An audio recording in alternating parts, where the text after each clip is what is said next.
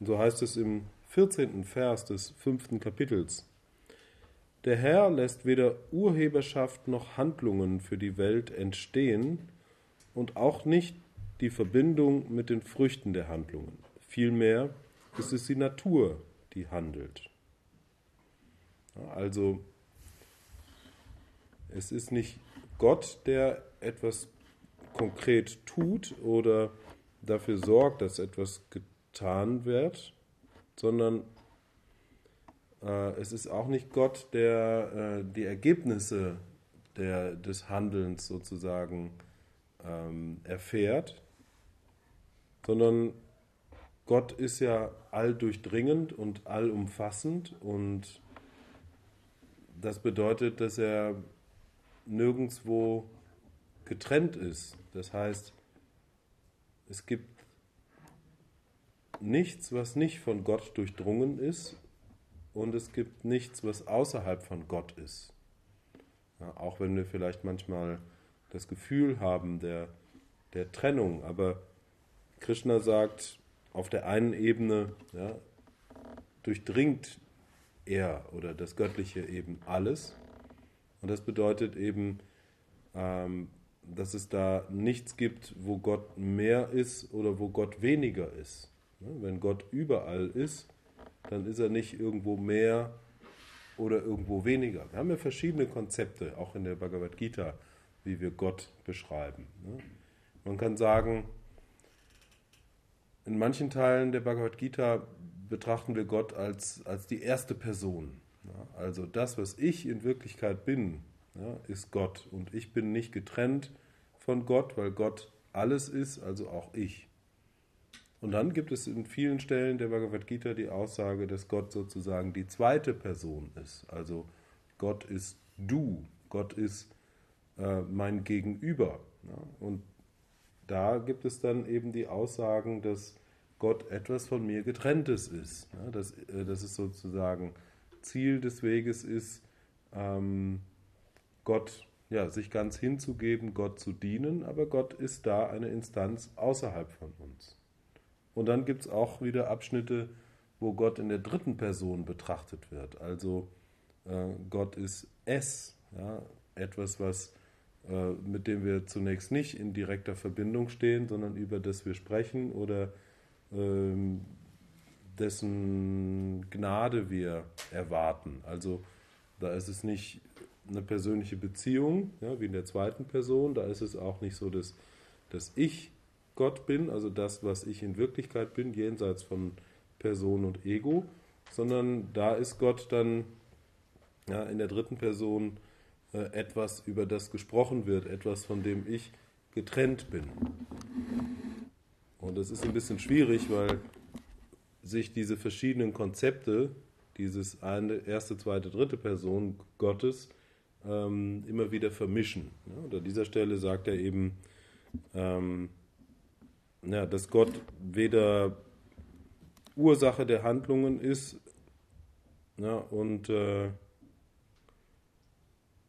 ja, und, und damit gar nichts zu tun hat, sozusagen. Weil Gott ja alles durchdringt in, in dieser ersten Person. Ja, weil Gott ja nirgendwo mehr oder weniger drin steckt, ja, auch nicht in einer äh, guten Handlung mehr steckt als in einer schlechten Handlung, weil er überall äh, genauso drin steckt. Insofern ähm, ja, dieser Vers. Und dann sagt er weiter, vielmehr ist es die Natur, die handelt. Und hier gibt es ein Konzept ja, von Purusha und Prakriti. Purusha ist das höchste Bewusstsein und Prakriti ist die Natur. Und die Natur, also die Welt der Erscheinungen oder alles das, was wir als Mensch erfahren können, ist durchdrungen von den drei Kräften der Natur. Die drei Kräfte der Natur, die durchdringen das ganze manifeste Universum und diese drei Kräfte bestimmen all unser Denken, Fühlen und Handeln. Insofern sagt die Bhagavad Gita, dass wir keinen freien Willen haben. Der Mensch ähm, ja, hat zwar das Gefühl, einen freien Willen zu haben, aber tatsächlich sind es diese drei Kräfte, die in uns wirken, die uns auch die Illusion verschaffen, wir hätten einen freien Willen. So kommt dann auch Schopenhauer nach dem Studium der Bhagavad Gita zu der Aussage, äh, er sagt, der Mensch kann zwar tun, was er will, aber nicht wollen, was er will. Also haben irgendwo einen freien Willen, aber äh, nicht wirklich. Es ist nur eine Illusion. Auch die moderne Hirnforschung äh, hat ja festgestellt, dass äh, das nur eine Illusion zu sein scheint, dass also ein Handlungsimpuls äh, schon da ist, bevor wir denken, äh, wir sollten jetzt handeln. Also zum Beispiel geht der Impuls, den Arm zu heben, äh, der ist schon eher da als der Gedanke, ich hebe jetzt den Arm. Ne? Hat die moderne Hirnforschung festgestellt. Und dann heißt es weiter, der, Men der Herr übernimmt weder Schuld noch Verdienst von einem Menschen. Wissen ist von Unwissenheit umhüllt, dadurch werden die Wesen getäuscht. Also Gott ist weder verantwortlich für das, was hier passiert, ja, noch können wir ihm äh, dafür danken, auf der einen Ebene. Ja? Also wir müssen immer unterscheiden, äh, dass wir mit verschiedenen Konzepten arbeiten, was Gott angeht. Ja? Also einerseits, wie gesagt, ne, ist Gott die erste Person, ja? also mein wahres Selbst, welches mit allem verbunden ist, alles durchdringt und wo es nichts gibt, was nicht von Gott durchdrungen ist. Andererseits betrachten wir Gott aber genauso auch in der zweiten Person, das heißt, äh, Gott ist etwas von mir getrenntes. Wenn ich Gott in der zweiten Person betrachte, ja, also Gott eine, eine Wesenheit oder, oder eine Kraft ist, die außerhalb von mir ist, ja, dann äh, kann ich dann ganz anders mit in Beziehung treten. Dann kann ich ähm, Gott womöglich auch äh, um Hilfe bitten und vielleicht sogar verantwortlich machen für Dinge, die da passieren. Aber hier geht es jetzt darum, ne, Gott in der ersten Person zu betrachten. Also das ist auch so ein bisschen das Schöne am Yoga, dass wir da nicht festgelegt sind. Ja? Wir, wir beschreiben das nicht so genau, wie Gott ist, sondern wir sagen, er ist so oder so. Ja? Oder es ist nicht entweder oder, sondern sowohl als auch. Also ähm, ja, ich glaube, die Toleranz im Yoga hängt maßgeblich damit zusammen, ähm, was für Konzepte wir von Gott haben, dass wir eben nicht sagen, äh, Gott ist so und, äh, ähm, und alles andere ist ein Irrweg, ne? sondern wir sagen, äh, ja, Gott ist so unendlich, dass wir ihn nicht beschreiben oder fassen können, versuchen es aber immer wieder. Und dann sagt er, Wissen ist von Unwissenheit umhüllt, dadurch werden die Wesen getäuscht. Also mein wahres Selbst ist eigentlich vollkommen und mein wahres Selbst äh, ist, hat die Qualität äh, von Weisheit, also alles zu erkennen, was essentiell ist. Aber mein wahres Selbst ist verhüllt durch meine Person, mein Ego, meine Gedanken, meine Konzepte, meine Vorstellungen. Und so ähm, können wir die Wirklichkeit noch nicht erkennen, solange wir äh, die Wahrheit verhüllt haben mit unseren eigenen Konzepten. Es ne, ist ein bisschen so, als wenn wir mit unserer Sichtweise eine Scheuklappe aufsetzen oder äh, verschiedene gefärbte Brillen aufhaben und dadurch nicht erkennen können, was die Wirklichkeit ist. Auch wenn wir das Gefühl haben, wir sind ganz offen und, äh, und äh, unvoreingenommen, trotzdem ist es so, dass wir immer die Welt aus unserem persönlich gefärbten Blickwinkel betrachten und dadurch nicht die Wahrheit erkennen können. Wir werden getäuscht durch dieses Umhüllen der Wahrheit, durch die Unwissenheit, wie er das hier sagt.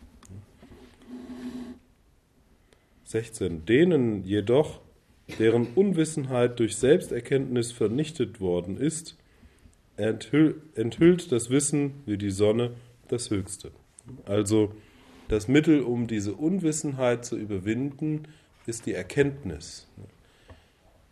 Ähm, diese Sichtweise, ne, dass Gott sozusagen die erste Person ist, dass ich in Wirklichkeit Gott bin, wenn ich über Persönlichkeit und Vorstellungen und Konzepte hinauswachse und erkenne, dass mein wahres Selbst, ja, das Bewusstsein mit allem verbunden ist und alles durchdringt. Ja, wenn ich das erkenne, dann realisiere ich auch, ähm, ja, dass ich eins mit allem bin und dass ich nie getrennt war und dass, ähm, dass das Göttliche die Qualität von alldurchdringendem Bewusstsein hat. Und dieses alldurchdringende Bewusstsein ja, ist identisch mit meinem wahren Selbst. Mein wahres Selbst ja, ist dieses alldurchdringende Bewusstsein.